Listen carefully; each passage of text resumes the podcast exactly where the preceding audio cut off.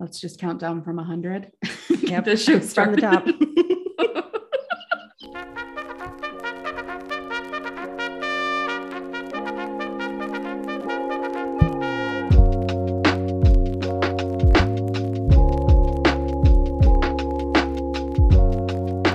Hello, campers. Welcome to Museum Camp. I'm Meghan. I'm Madison. Hello. Welcome to the podcast that brings you down memory lane from Oh. before you even existed.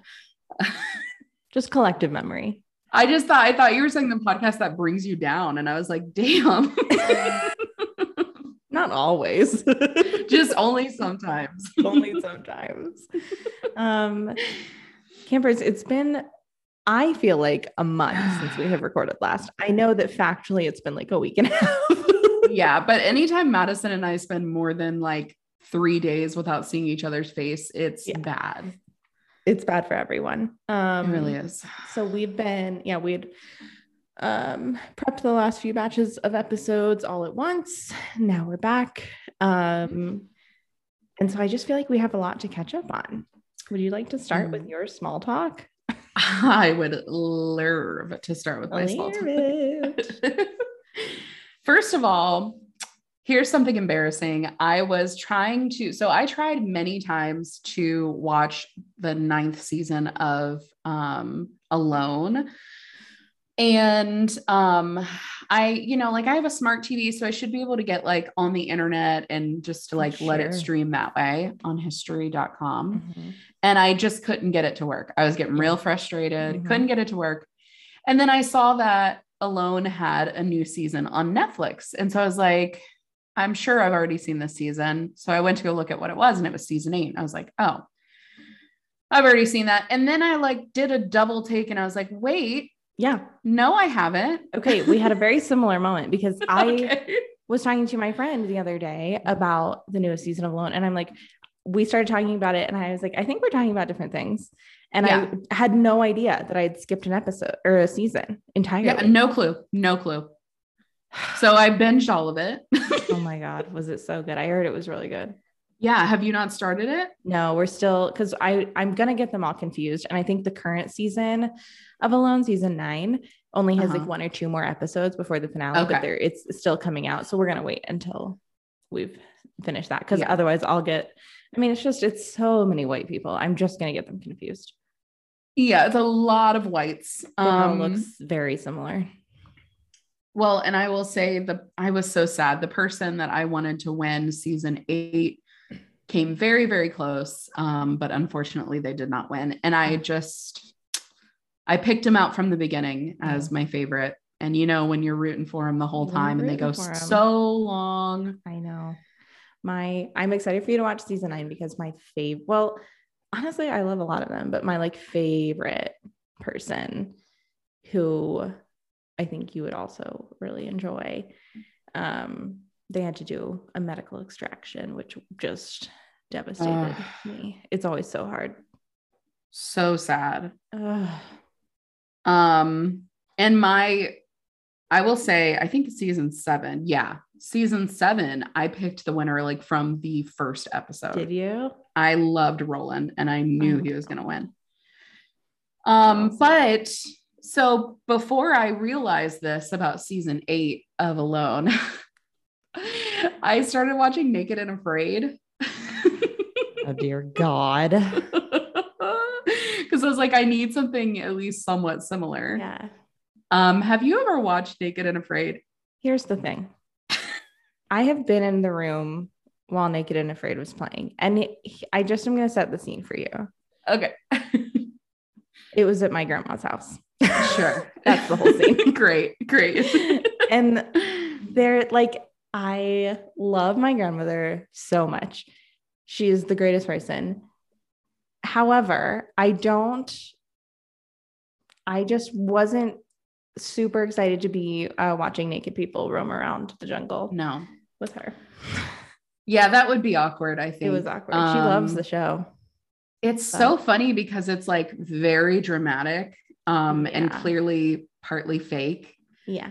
Um, but it the okay, so I watched the whole first season of it, And I was crying because every episode, so first of all, they put in a man and a woman together each time. So like, okay, you know. the know, tension. the tension. Um, and they they go over the top with being like, we are not having sex out there. Like, I swear to God, we're not having sex. And it's like, okay, well, So you're protesting s- way too much. protesting way too much. oh Um, god. but like every episode of the first season started out with like the guy being like, you know, I hope it's not one of these like princesses who like can't do anything out in the wild. And then like without failure every single time the something would happen to the man and he'd turn into a baby and the woman would have to take care of everything Mhm.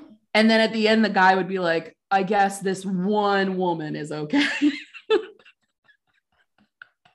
Literally tale as old as time. Just Tale as old as time. funny so funny um but then the other thing i've been watching are the new episodes of what we do in the shadows that was on my list too. Oh my God. so good. It's so good. Okay, baby Colin Robinson has had me and Mike in tears. When he started reading his pin number, and it was just digits of pi, It's just, I was losing my mind. It was we were so crying. Ugh, Ugh. that show, we don't deserve it. So good. Um, I have one other thing, but it's kind of like a news piece. Why don't you tell me about like what you have on your list? Okay. I also have a news piece. Oh. I wonder if it's the same one. oh my Uh, god. But here's what I okay. Well, I'll start with the media I've been consuming. Okay. So the reason we had to record in batches um, the past few episodes is because last weekend, when we normally record, my mom was in town. Mhm. Um, and so we had a great time. We did a lot of stuff, but kind of by the last day, the day she was leaving, we were just a little exhausted. And so we just like ordered food in for every meal and we binged um, the thing about Pam on Oh, Hulu yeah. Renee Zellweger. Yeah. Um, and did you ever listen to the podcast? I sure did. Oh, so good. So good, Um, although I don't remember the story at all. Well, same. I remember like the general gist of it and just like, you know, okay, Pam was obviously crazy. Like, you know, I remember that. Um, but it was really good. And it was like weirdly quirky because it was the whole thing was like more just about how she's fully a psychopath. Um, and um, uh, it was really fascinating. It was really fascinating. Um, I just remember the guy with the like hilarious voice hosted the podcast. I don't I never can remember his name. He's like a news anchor. Oh, is it um Keith Morrison? Yes. Okay, I love him, and he narrated the show too, which was so good because it, it felt like like the Grinch or something. Like he has a very like Grinch narrator voice, Yeah. but sure. they made it like so. They made it really like I don't know. Quirky is the only way that I can like come up with because it was like just showing how fucking strange this and delusional this woman is. And so they would do these Mhm. scenes where it was like still kind of narrated, like almost storybook style. And it would Yeah. like then show things from Pam's perspective, which were which was obviously so delusional, and it was like way like dramatic and stuff. But it was really good. It was really um really great. Um, so I recommend that one. Obviously, what we do in the shadows, and then the other piece of media I've been consuming is a podcast. Um, okay.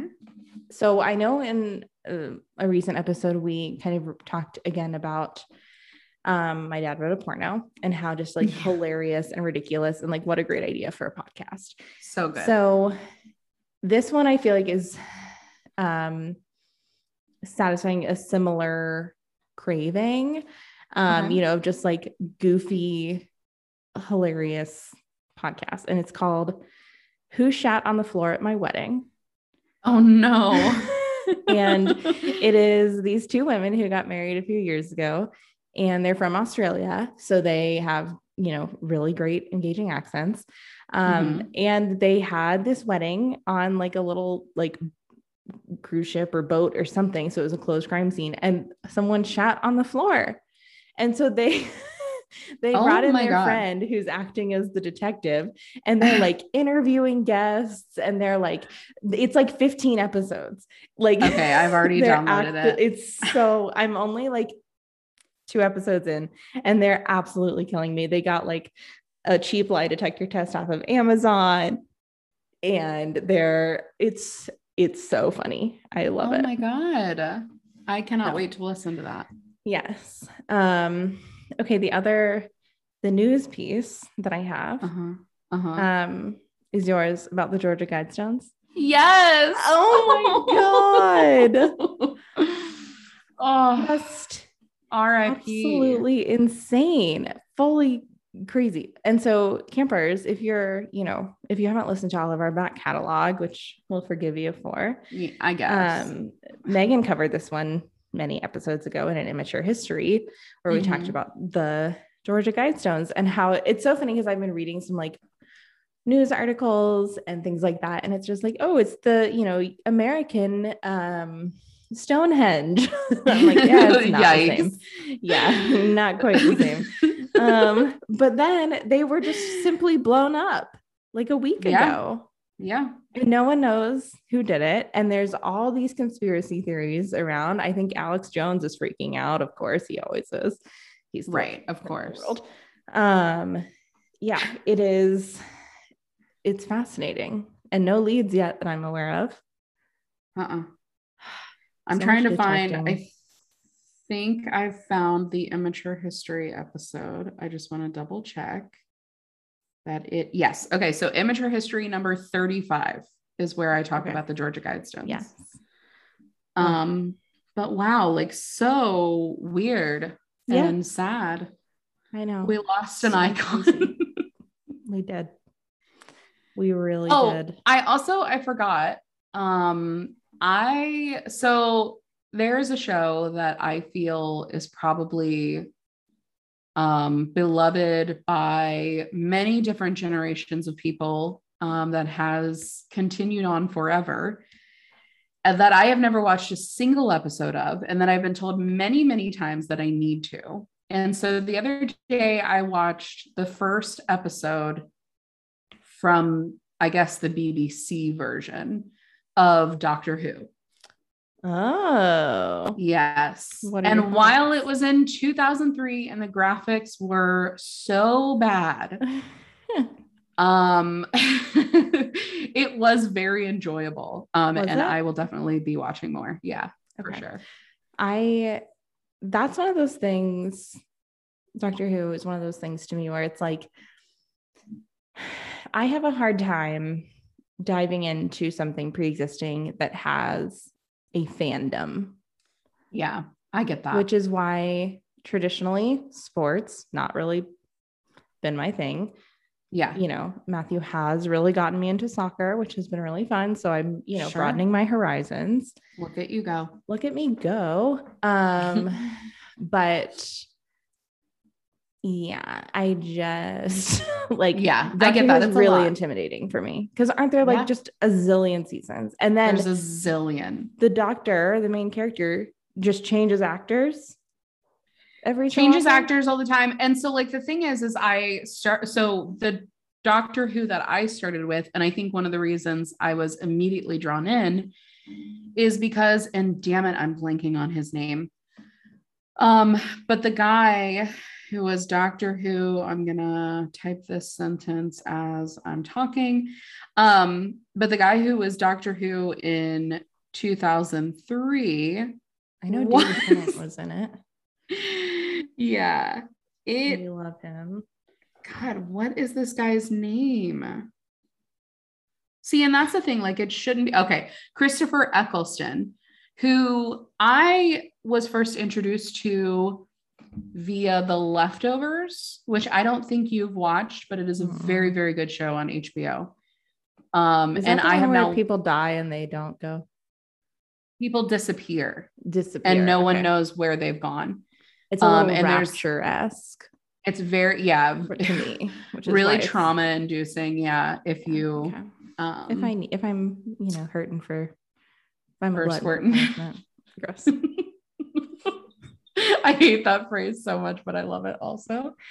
Um, but anyways, he was in that show and he was such a good actor. And I remember like his role being a standout for me Yeah. because I was like, this guy is amazing. Yeah. And then when I saw that he was Doctor Who, I was like, oh, okay. So he's had practice.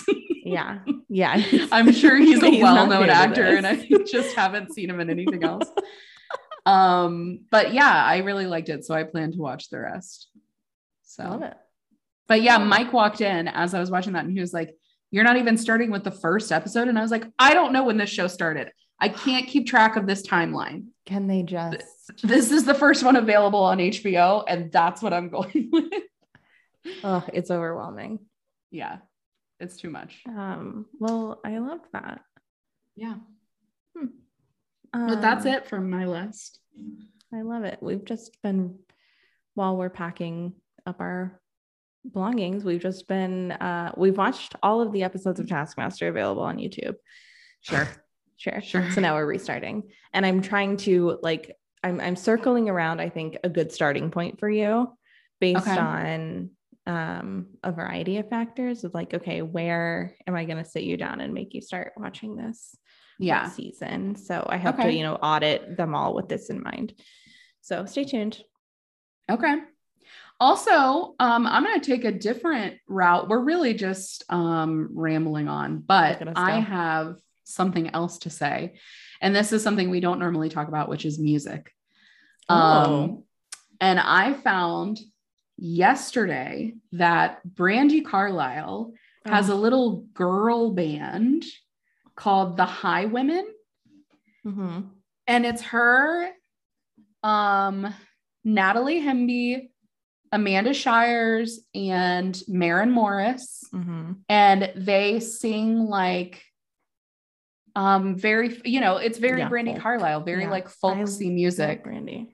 I think I did. and they cover like fleetwood mac and it's so good I love, I love Brandi Carlile. I have been listening to Glennon Doyle's podcast a lot, Mhm. and Glennon and Brandi and their families are all BFFs, and so Ugh, i love I know, which is so. I'm just so jealous of everyone in that situation. I just want to be friends with all of them.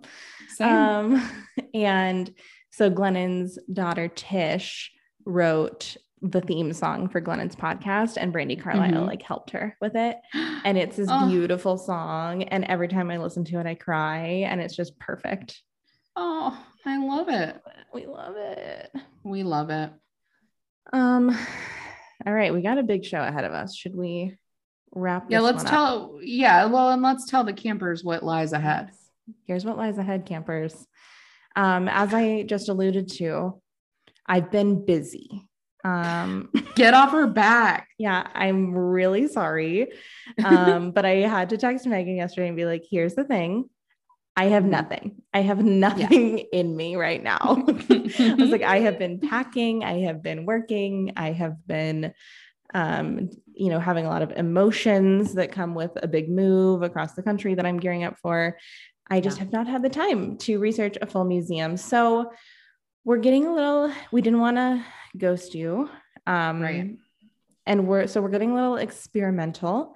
Um, so campers, welcome to the very first and potentially only, who knows, the very first museum camp variety show, the Great Museum Camp Variety Show.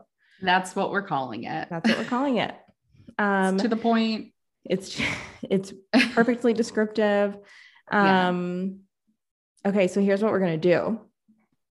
I'll um, you know, kind of walk you through the outline that I wrote out quickly this morning. Oh, okay. Um, we're gonna start off with some tiny, teeny tiny amateur history ish Uh-huh. things, some micro history, I think.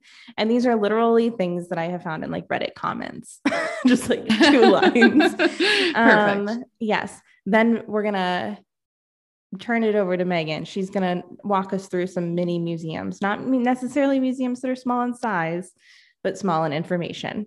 right. Um, Patreon members, this will be familiar to you. This is something we have, um, you know, given you all in the past. Mhm. Um, and then I'm going to bring us home with, um, I am going to do a museum, but it's going to, I'm just simply going to read the Wikipedia article and I am sorry. Just deal with it. Just let me yeah, don't, don't be sorry. I'm not sorry. I was just We know, give and we give, we bleed for this podcast. Okay. Yeah. let me live. Yeah. Okay. It'll be okay. And with that, goodbye intro. Goodbye, intro.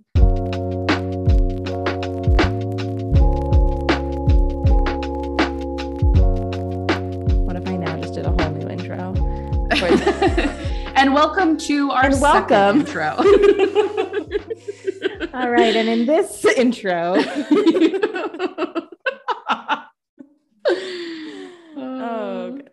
Um, okay, so I have for our micro uh, uh, immature history, I have three things for us. Great. Um, and we're going to start off with the longest one. It's not very long, um, but this is just something that I have basically when I was sourcing information for this episode, I just looked at all the things that I've saved on Reddit recently. Um, and so now I'm just going to mama bird them back to you. Thank God. I'm hungry. Open wide. Um, okay. Um, so this is the Wikipedia entry for Fontana della Tette, okay. um, which is an old fountain. I like that that's all it says an old fountain. An old fountain. Yeah. old. She old? How Uh, old? In we don't know. Um, Unknown. in Treviso, Italy. Under the rule of the Venetian Republic, it poured white and red wine during special celebrations. The Hell name yeah. translates into English as the Fountain of Tits. it features a topless woman squeezing her breasts and water representing breast milk coming out of her nipples. oh, She's killing it. killing it. Um, the And Fontana sometimes della- wine. It's yeah. So it said in the Venetian Republic, yes, it poured. I think white wine from one and red wine from the other. So we just got a rosé situation going on in the pool. Yep. Uh, Okay. Love it. amazing. Um,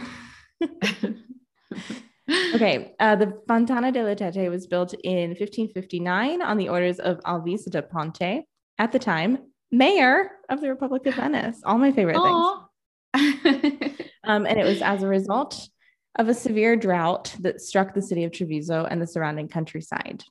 So, Mm. you know, exactly Sure. what you do in a drought is you build a fountain. That's what you have to do. Yeah. You have to. Originally, the statue was placed inside the Praetorian Palace uh, in Via Calmaggiore in the autumn of every year of in the autumn of every year of the autumn. mm. Every autumn, I would assume. Um, in honor of every new Podesta, Just trying to reach the minimum word count. I know. I was like, what are we talking about? every about? autumn of every year in the Yeah. autumn time in the when autumn. the leaves start to fall yes. in the third season of every year. Um, um, okay, so every honor of every new podesta, which was the name given to the holder of the highest civil office in the government of the cities of central and northern Italy during the late Middle Ages. So that guy. Mhm. Red Mhm. wine flowed from the nipple of one breast and white wine from the nipple of the other breast. And all Mm. citizens could drink the wine for free for three days. Mm. Are you kidding me right now? amazing better than when jesus did it with the you know Yeah, he needed to step up his game. he did Um, um, then there's the only other thing that this shows is um, in the Wikipedia article. There's lots of pictures, of course, um, Mhm. but then there's just the plaque of it. So, okay all right Uh, so that's Fontana della Tette. Um, the first thing I've got for us all.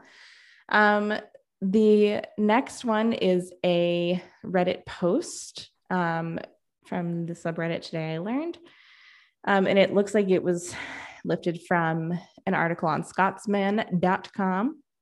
Mhm. Um, it says, Today I learned King James I, King of Scots, liked to play tennis. He knocked so many balls of the court off the court and down an old uh, drain. Okay, I tried to transcribe this while I was like halfway paying attention and I didn't do a good job.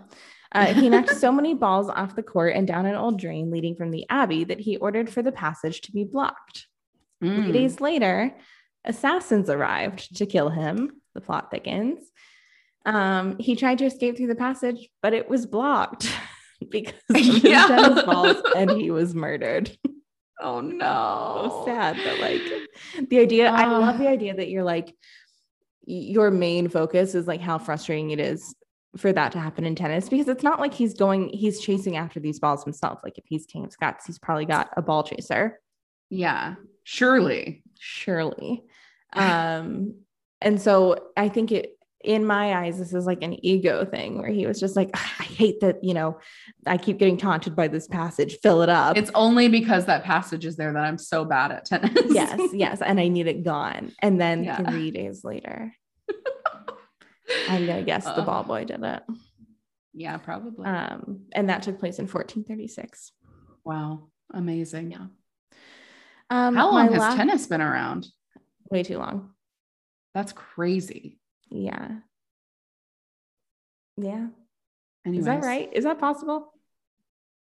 I don't know. Let's see. Let's Shall we do Google a quick? It. We're going off script. We're getting wild here. Tennis. 12th century France.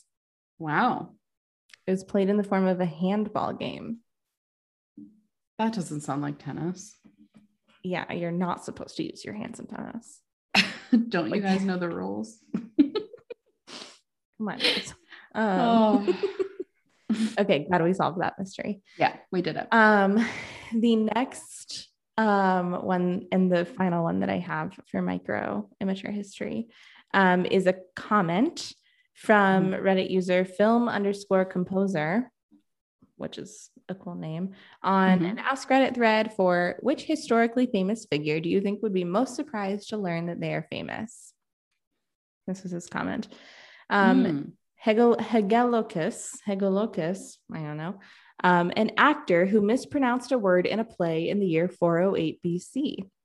Okay. He was mocked so thoroughly for it that his mistake made it into the collective ledger of things historians knew about and generally agreed upon having happened.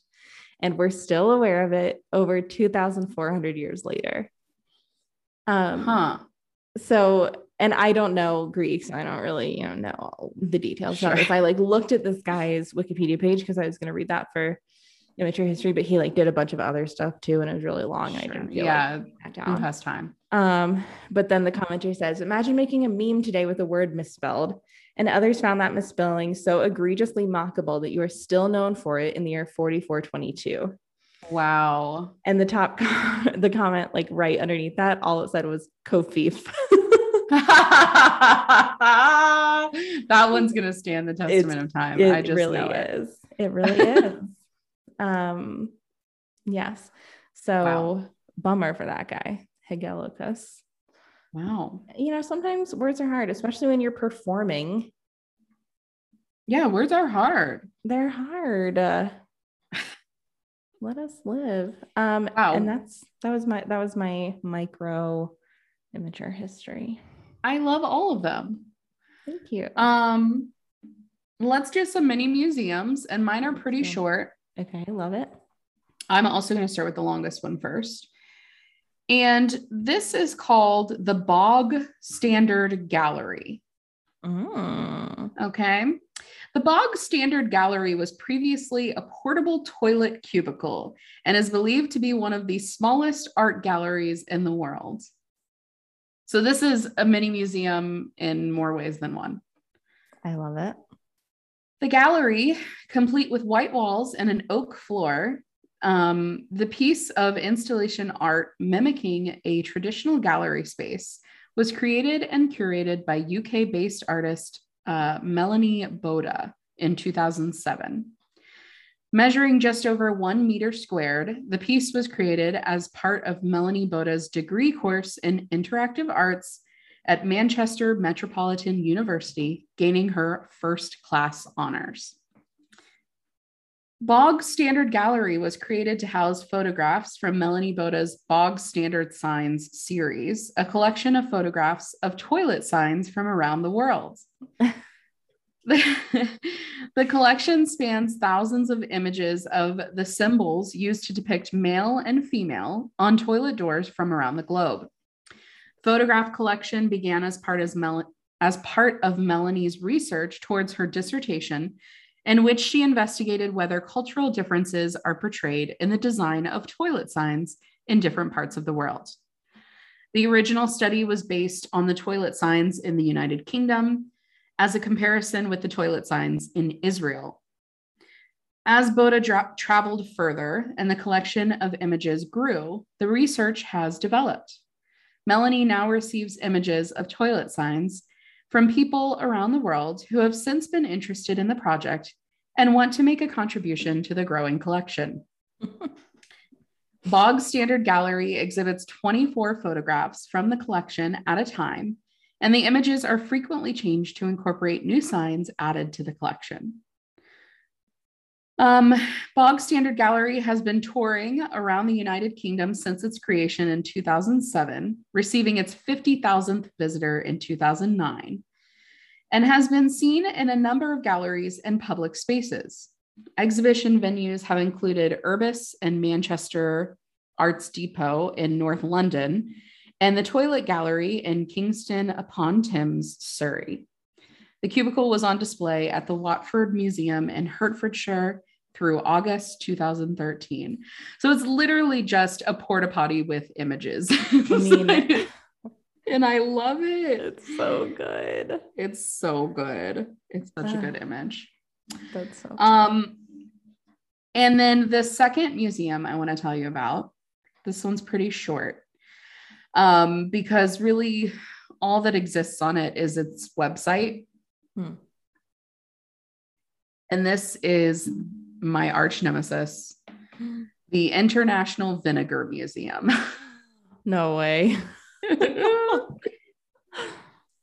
Mm-hmm. so the International Vinegar Museum is in Roslyn, South Dakota. So if anyone's ever just passing yeah, through, it's a big tourist hotspot. It really is. I don't know what else is going on there, but surely something. Roslyn. Maybe there's a honey museum there. Yeah, honey and vinegar. Oh, if there's not, we should definitely we have across to. the street. A honey museum would be pretty good. That'd be so. Bees are there's... like, hey, fuck you guys. That's all we yeah. do. are we not yeah, enough? It was just white people just start colonizing bees. Oh, colonizing. Yeah. Colonize. Aren't they colonies uh, with bees? There's so much wordplay here. Hives. Be- Who does colonies? oh, ants yeah. do colonies. Damn it. Yeah, that's pesky. Anyways, I'm sure there's plenty of wordplay. We'll get to it. I mean, you can't tell me that with all the bees in the world, there's not one colony.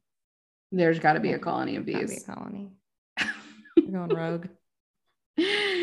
Okay, so from the International Vinegar Museum website, uh, welcome to the International Vinegar Museum. Here we celebrate the wonder that is vinegar. Did you know they used vinegar in ancient Egypt? Have you ever seen artwork made from vinegar paper? A bottle of balsamic can cost how much? Just how like much? a million, a million questions. uh, my favorite style of writing. Yeah, they can get pretty expensive. Yeah. Um, but you know, Okay, so what to do at the International Vinegar Museum? This list is beautiful. Taste different vinegars, number one. Um, so no thank you from me, but vinegar tasting sounds horrible. So bad. So and bad. I don't have a problem with vinegar. Yeah.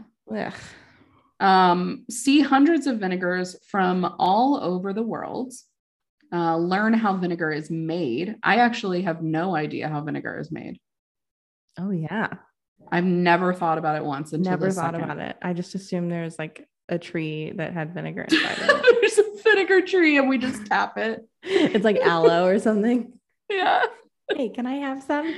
Yeah. Can I have some vinegar, please?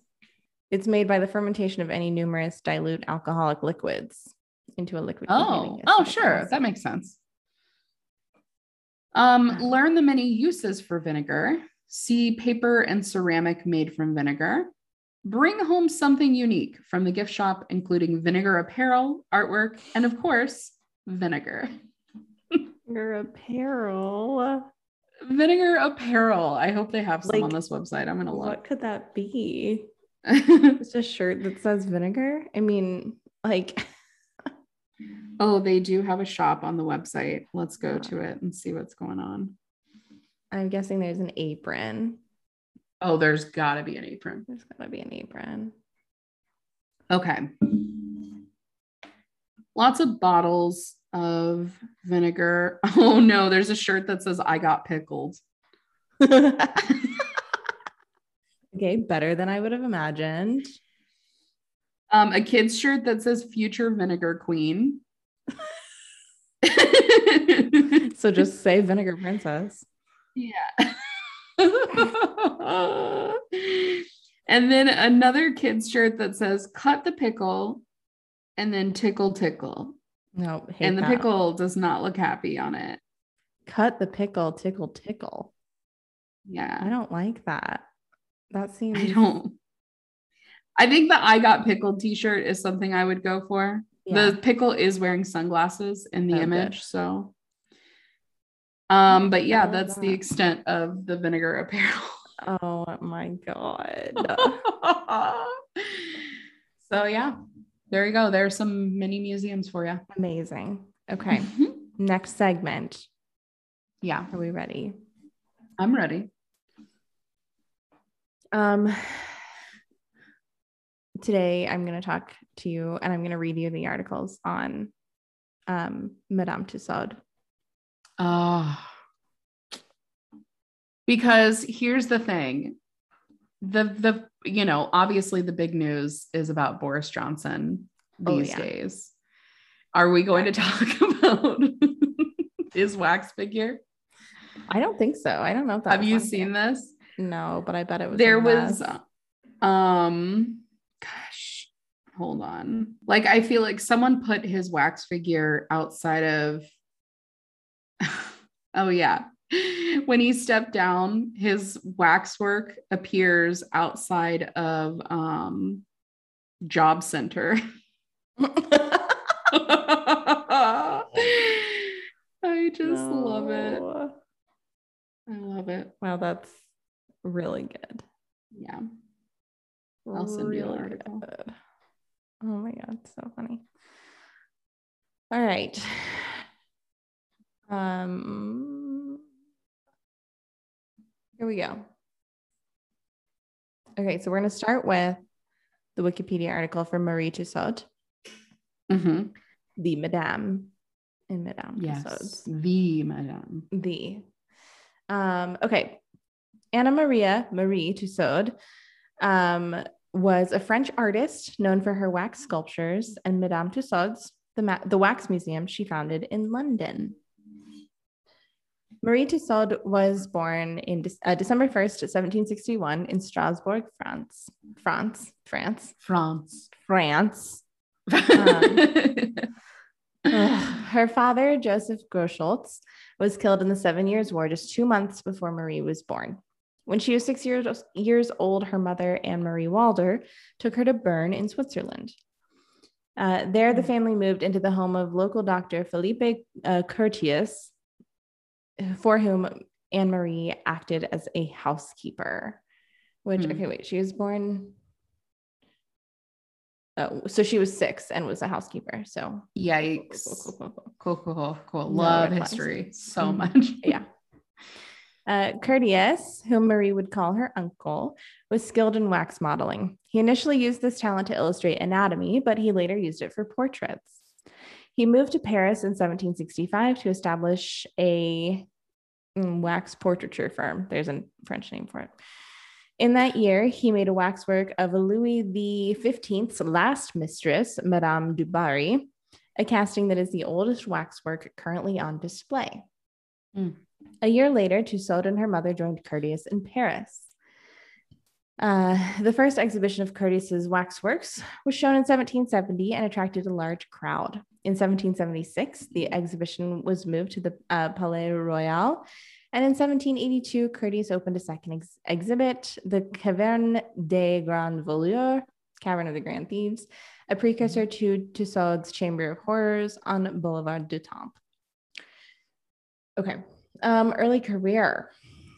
Curtius taught Tussaud the art of wax modeling. Also, I'm positive that's not how you pronounce it. C U R T I U S. Sure, it's like Curtius or something, but Oh yeah. who knows? Who knows? Who knows? She showed talent for the technique and began working for him as an artist. In 1777, she created her first wax figure, that of Voltaire. Oh, that guy. that one. Uh, from 1780 until the revolution in 1789, Tussaud created many of her most famous portraits of celebrities, such as those of philosopher Jean Jacques Rousseau, Benjamin Franklin, and Voltaire again. Benjamin Franklin. Um, during this period, her memoirs claim she became employed to teach votive making to Elizabeth, the sister of Louis XVI. In her memoirs, she admitted to be privy to private conversations between the princess and her brother and members of his court. She also claimed that members of the royal family were so pleased with her work that she was invited to live at Versailles for a period of nine years, although no contemporary evidence exists to confirm her accounts. Hmm. On July 12, 19, uh, 1789, wax heads of Jacques Necker and the Duc d'Orleans, made by Curtius, were carried in a protest march two days before the attack on the Bastille. Tussaud was perceived as a royal sympathizer. In the Reign of Terror, she was arrested along with Josephine du Beauharnais, and her head was shaved in preparation for her execution by guillotine. Oh. Isn't that a twist I did not see coming? Uh yikes. And also, you know, happy Bastille Day recently. Yeah. Hey, French happy. Bastille Day, gang. You guys. Great job out there. Um, she said she was released thanks to uh, Collot d'Herbois, who's a French You're actor. doing great. Yeah. um, support for Curtius and his household. Tussaud said that she was then employed to make death masks and whole body casts of the revolution's famous victims, including Louis Hmm. XVI, Marie Antoinette, Princesse de Lamballe, Marat, and Robespierre. Mhm. Uh, death masks. Yikes. Yikes. Yikes. Um, when Curtius died in 1794, he left his collection of waxworks to Tussaud.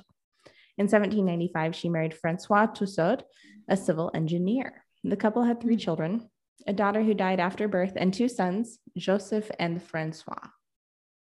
Sure. Sure. Um, okay. Then she goes to Great Britain. In 1802, after the Treaty of Amiens, Tussaud went to London with her son Joseph, then four years old, to present her collection of portraits. She had accepted an invitation from Paul Philidor, a magic lantern and phantasmagoria pioneer.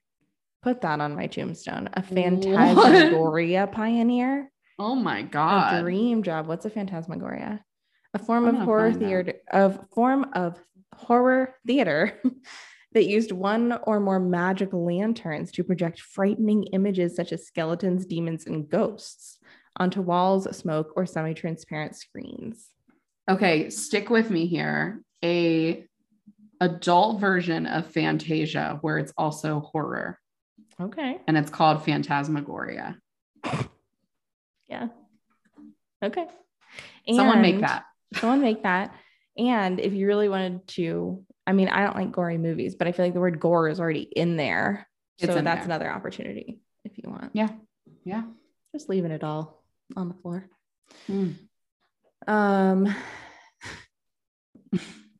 Phantasmagoria pioneer. The word pioneer next to that, the juxtaposition just does not check out. Right. So. Were they in a covered wagon? Yeah. Um, okay, so she accepted an invitation from the pioneer to exhibit her work alongside his show at the Lyceum Theatre. She did Mhm. not fare particularly well financially and left for Edinburgh in 1803. As a result of the Napoleonic Wars, Tussaud was unable to return to France, so she traveled with her collection throughout the British Isles. I love the idea that she's just roaming around the British Isles with like a bunch of like life-size wax figures.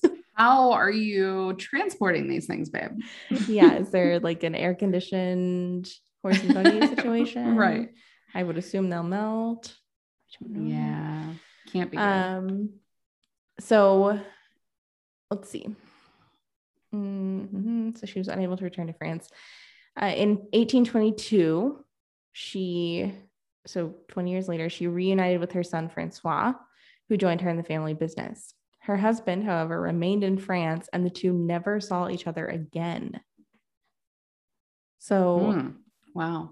that sucks. Yeah. I wonder why.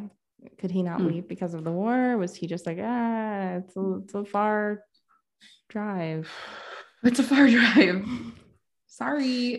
Yeah, sorry. I know it's been 20 years, but like Gas is so expensive. it's so expensive. um, in November of 1825, her touring exhibition was in the Wisbech Georgian Theater, now the Angles Theater or Angles Theater, I don't know, having Mhm. already been at Yarmouth, Norwich, Kings Lynn, and Bury Street, Edmunds. Bury Street or Saint, I don't know. Wikipedia. it's fine. Um, entrance was one shilling. oh, that's Oh. all. That's all. In 1835, after 33 years touring Britain, she established her first permanent exhibition in Baker Street. Isn't that where Oh, we know Sherlock? Baker Street. our friend yeah. Mr. Holmes? Uh-huh. Um, she established her first permanent exhibition in Baker Street on the upper floor of the Baker Street uh, Bazaar. Bazaar. Baz- Bazaar. I never say that Mm. Bazaar. word right. Bazaar. Yeah. Here's why I never say that word right. You know how sometimes there are words that you read before you ever hear them, and so you just make them up. yeah. Well, that Mhm. was um there was a bazaar in Neopets. Oh, there was a bazaar. And that's how I learned that word. Ah, shout out Neopets. Yeah. Sorry, I neglected you still. Yeah, I'm so sorry to my 20 years Neopet. later. I hope you're doing okay. you guys are good? there. You guys good? Yeah. I got you pets and clothes, so I'm sure I did as much as I could as a I 13 really did. I spent many hours of my child life. In 1838, she wrote her memoirs. In 1842, she made a self portrait, which is now on display at the entrance of her museum. Some of the Hmm. sculpture, sculptures done by Tussaud herself still exist. Uh, she died in her sleep in London on April 16, 1850, at the age of 88. Hmm. There's a memorial tablet to Madame Marie Tussaud on the right side of the nave of St. Mary's Roman Catholic Church, Cadogan Street, London, which is not really what I would assume would happen yeah. how do how do Catholic churches work? Honestly, Uh, there's no way to know. there's literally A lot no of way to know. secrets going on in there. a lot. A lot. Um, okay. Um, let's see. So then, upon Marie Tussaud's retirement, her son Francois or Francis became chief artist for the exhibition. Um, he was succeeded in turn by his son Joseph, who was then succeeded by his son John Theodore Tussaud. Hmm. Um, Madison, Madison. oh, Madison. Madison Tussaud.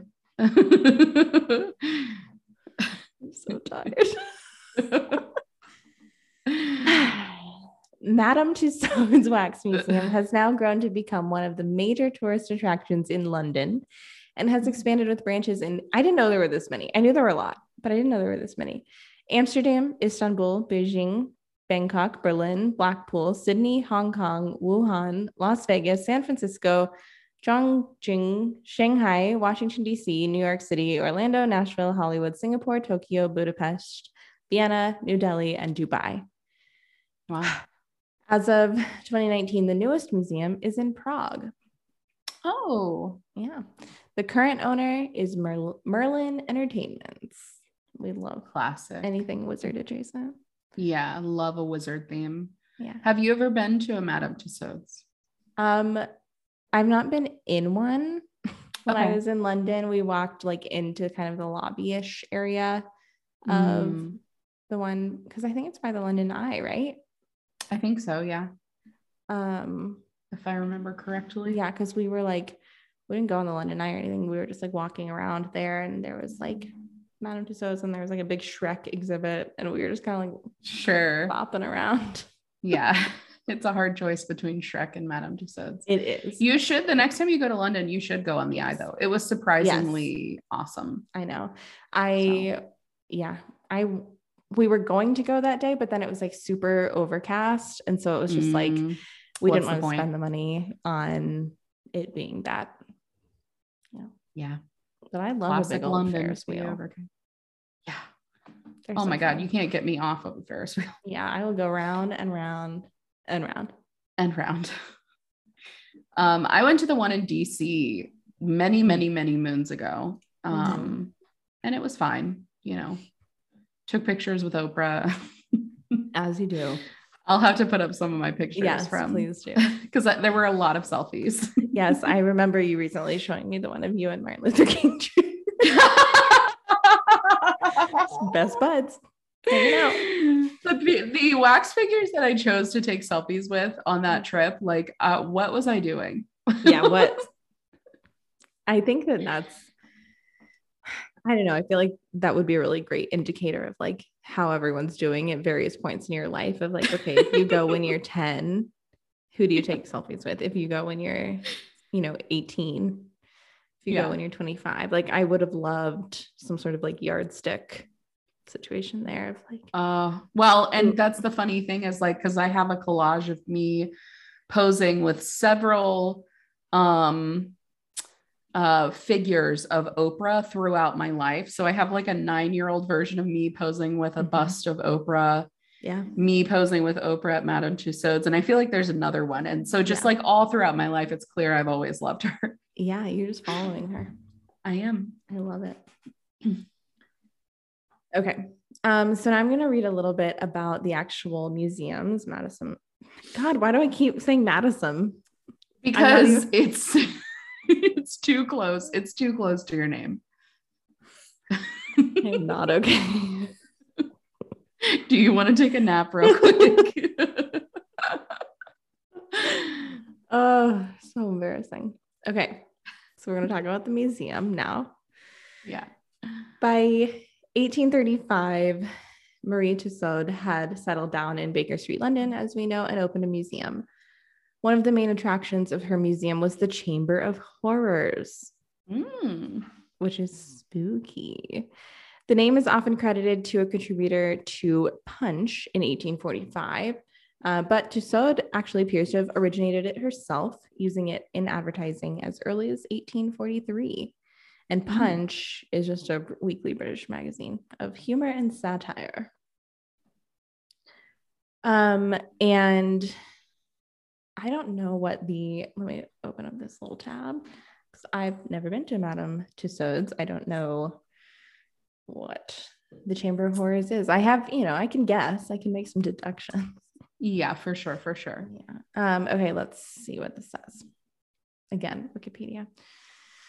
Um, Chamber of Horrors was an original exhibition at Madame Tussauds in London, being an exhibition of waxworks of notorious murderers and other infamous historical figures. Oh. It first opened as a separate room in Marie Tussauds' 1802 exhibition in London and quickly became a success sure. as, because we've always been fucked up, as it showed historical personalities and artifacts rather than the freaks of nature popular in, oh, the freaks of nature popular in other waxworks of the day. So Yeah. people like historical freaks as opposed to Love them. live ones, I guess. Yeah. Um, They're much preferred. So in 1886, let's see. Oh, okay.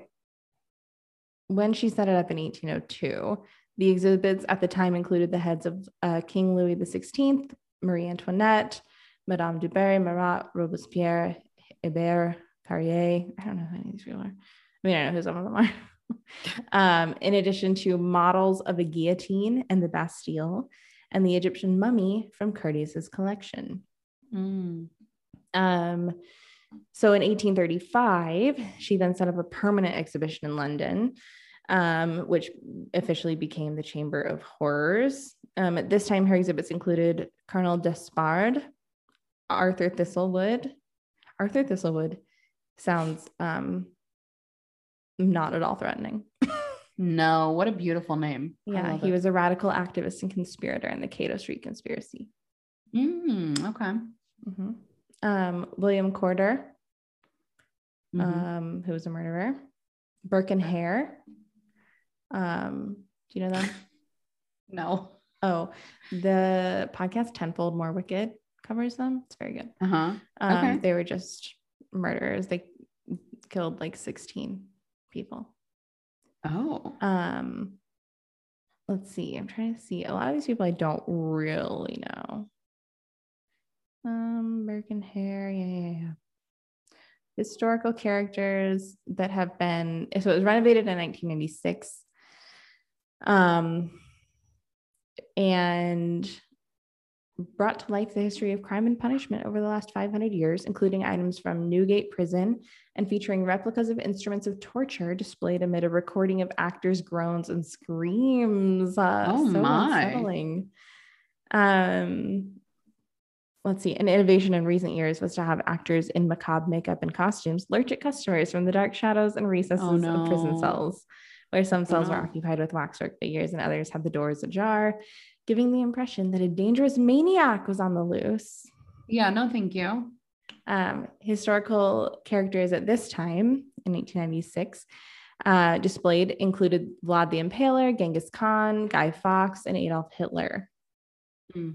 There was no waxwork figure of Jack the Ripper, um, in accordance with Madame Tussauds policy of not modeling persons whose likeness is unknown.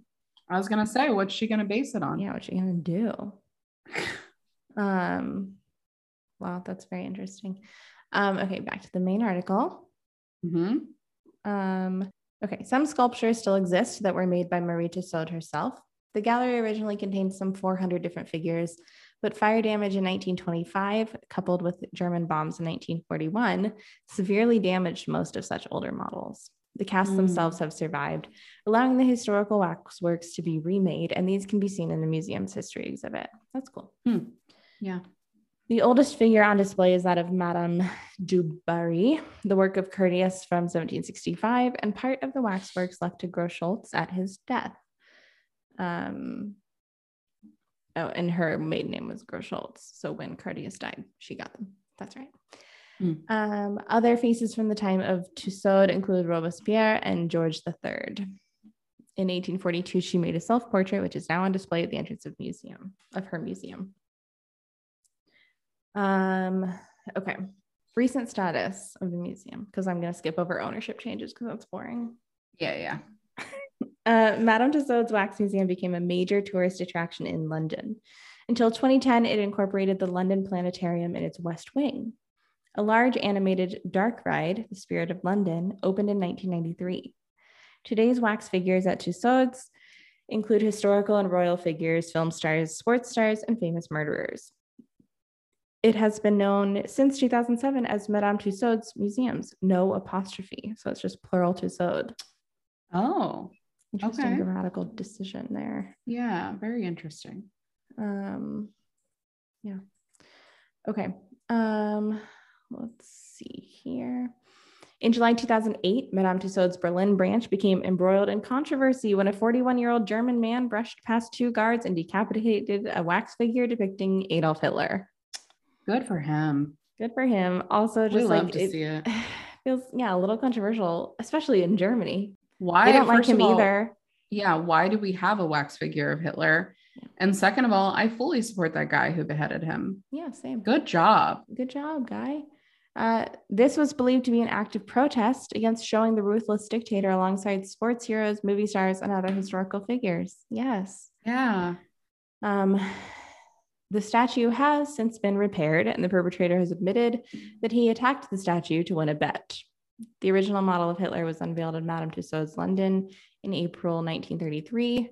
It was frequently vandalized, and a 1936 replacement had to be carefully guarded. But, like, why? Why? Just let it go. Yeah. We don't need Hitler. Yeah, just melt him, Ugh. reuse him. Put um, Angela a waste there. of wax. Yeah, we love Angela. In January 2016, the statue of Adolf Hitler was removed from the Chamber of Horrors section in the London Museum in response to an open letter sent by a staff writer of the Jewish Journal of Greater Los Angeles, followed by significant support for its removal from social media. So, um, I guess it's gone now, Okay. which is great. Yeah. Um, hmm, hmm, hmm. okay, so there's so many fucking museums. Um, there's a lot here about like celebrity poses with their wax figures. So many times celebrities pose like their wax figures as pranks and publicity stunts. I love that so much. I I love love, a good prank at a wax figure museum. Here for it. yeah. Um I'm mad that none of the ones I posed with were I know. pranking. Yeah, if me. only Martin Luther King. Jr. had. If only. Hey, gotcha. gotcha, baby. It's me. Yeah. on November 3rd, 2009, the museum's New York City branch was featured in a segment on NBC's Today, in which weatherman Al Roker posed in place of his lifelike wax figure for two hours and startled unsuspecting visitors who at first led to believe they were viewing Roker's counterpart. Two hours. Incredible. Oh my God. I love it. Um, in 2010, Ozzy Osbourne did similarly in New York to promote his album Scream. I would not have liked that. No, no, thank you. I it would have been far too scary for me. I never want to meet the real Ozzy Osbourne. No, I no just feel like, yeah. No. Um okay, some NBA players, pranked fans, blah blah blah. In 2015, Arnold Schwarzenegger posed as the Terminator statue in the Hollywood Museum to promote a charity event. That would Mhm. also be scary. Arnold Schwarzenegger, big guy, would be really big scary. guy. Yeah. huge. Yeah. Um let's see. This um it's been featured featured in some films, some games. It's in Assassin's Creed. Sure. Um uh let's see. Um oh, something that really kind of like blew my mind in Jules Verne's novel Around the World in 80 Days. Uh, Mhm, his author says that the only thing the wax figures sculpted by Madame Tussaud lack is speech, which is just like such a weird thing to me because it's like Oh. Madame Tussauds nowadays. I know there's obviously, you know, we just went over all the history, but it's crazy to me that, um, you know, something so like kitschy and touristy and like goofy now is like Yeah. in, you know, a literary classic. It's so It's well funny. respected. Yeah. Mhm. Um, there's some music about it. Sure. Um, the, the Beatles had their wax figures featured along with cardboard cutouts of various famous people in the cover art for Sgt. Pepper's Lonely Hearts Club Band. Sure. Um, and that's about it. I mean, there's this Wikipedia page goes sure on goes for so long because it's like every single um, wax figure at every single of the museums. Holy It's moly. museums. It's a lot. Yeah. Um, and I just honestly, I'm really here for the diversity because we have like, and the um, the like genres that they give. So, um, in Hollywood, they have um the 90s, the spirit of Hollywood, modern Okay. classics, movies, pop icons, Marvel, country, A-list party. It's just like Yeah. Come on. so Those are all the same thing. They're all the same. Um but yeah, I saw one of these. There's Shrek. That's all I Shrek. I know. All I want is Is that the only like character that they have, like a non-real person? no. So this is in Orlando. Okay. They have a lot. This is a good one. They have a lot of them. Okay. Okay. So they have Justice League, which I don't care about. Um, from film, they have Audrey Hepburn, Kung Fu Panda, and Marilyn Monroe, the big 3 Mhm. uh, also have Jackie Chan, E.T., Shrek and Fiona, Jennifer Lawrence, Dwayne The Rock Johnson, John Travolta and Olivia Newton John, Vin Sure. Diesel and Steven Spielberg. There's Okay. a no, no. there's a um I don't know a group just called Party, yeah. and it's I'm just okay. Just imagine you walk into a party with the following Okay. people. Okay, Oh God. Selena Gomez, Okay. Anne Hathaway, Okay. Ryan, Ryan Gosling, Jennifer Uh-huh. Aniston, Will Smith, Brad and Angelina separately, Channing Tatum, Johnny Depp, Tom Hanks. Why wouldn't he be in the film one? Why wouldn't any of these people be in the film one? He's Samuel L. Jackson. animal. Uh-huh. and Emma Watson. Like, Just here's the What? thing, just an absolute nightmare blunt rotation circle. oh my god, the worst, the worst. Um, yeah. wow. um, oh, there's just so many good ones. They of course have Donald Trump uh, right next to Albert Einstein, Abraham Lincoln, Madame tussaud Neil Armstrong, Uncle Sam, Barack Obama, Right Thomas where he Edison, belongs. MLK. Yeah. It's just it's genuinely So good. the funniest thing to me. I could look at pictures of wax sculptures for hours. Yeah, they're very interesting. Mm-hmm. Mm-hmm. Hmm. Um, and I plan on it. I will be doing that. So, um, but honestly, that's really all I have. Uh, that is Madame Tussauds at Wow. a quick glance, courtesy entirely of Wikipedia. Mhm. Um, and, you Beautiful know, job. Thank you. Just Thank had to you. really whip it up since I uh Yeah, campers, we are um we're doing our best here. We did not want to leave you high and dry and we hope you enjoyed this variety show extravaganza, yeah you know, situation. yeah Um you know, the good news is that Madison and I will soon be living in the same city and we're really excited for like what that will do for our recordings. yeah Um, so just expect, you know, better quality and no Zoom lags. no Zoom lags. Um, yeah. And, you know, this is the type of stuff, this variety show is similar to some of the stuff that we um, have already done and are planning on doing more of in Patreon. Uh, so if you care to get, you know, a head start and join us there, it's patreon.com slash Yeah. the museum camp. Join us. Yeah. We'll have more very soon. I will be there in like two weeks. It's going to be amazing. And Yeah. we're just going to blow your balls off with content. Yeah, you'll be full Ken dolls down there. You're welcome. Um yeah. And uh you know, obviously this this variety show episode is going to be just wild on social media. So you can come hang out Mhm. with us there. Um TikTok, Twitter, Instagram at the museum camp. Um just come hang out with us and we'll talk we'll talk shop. Yeah.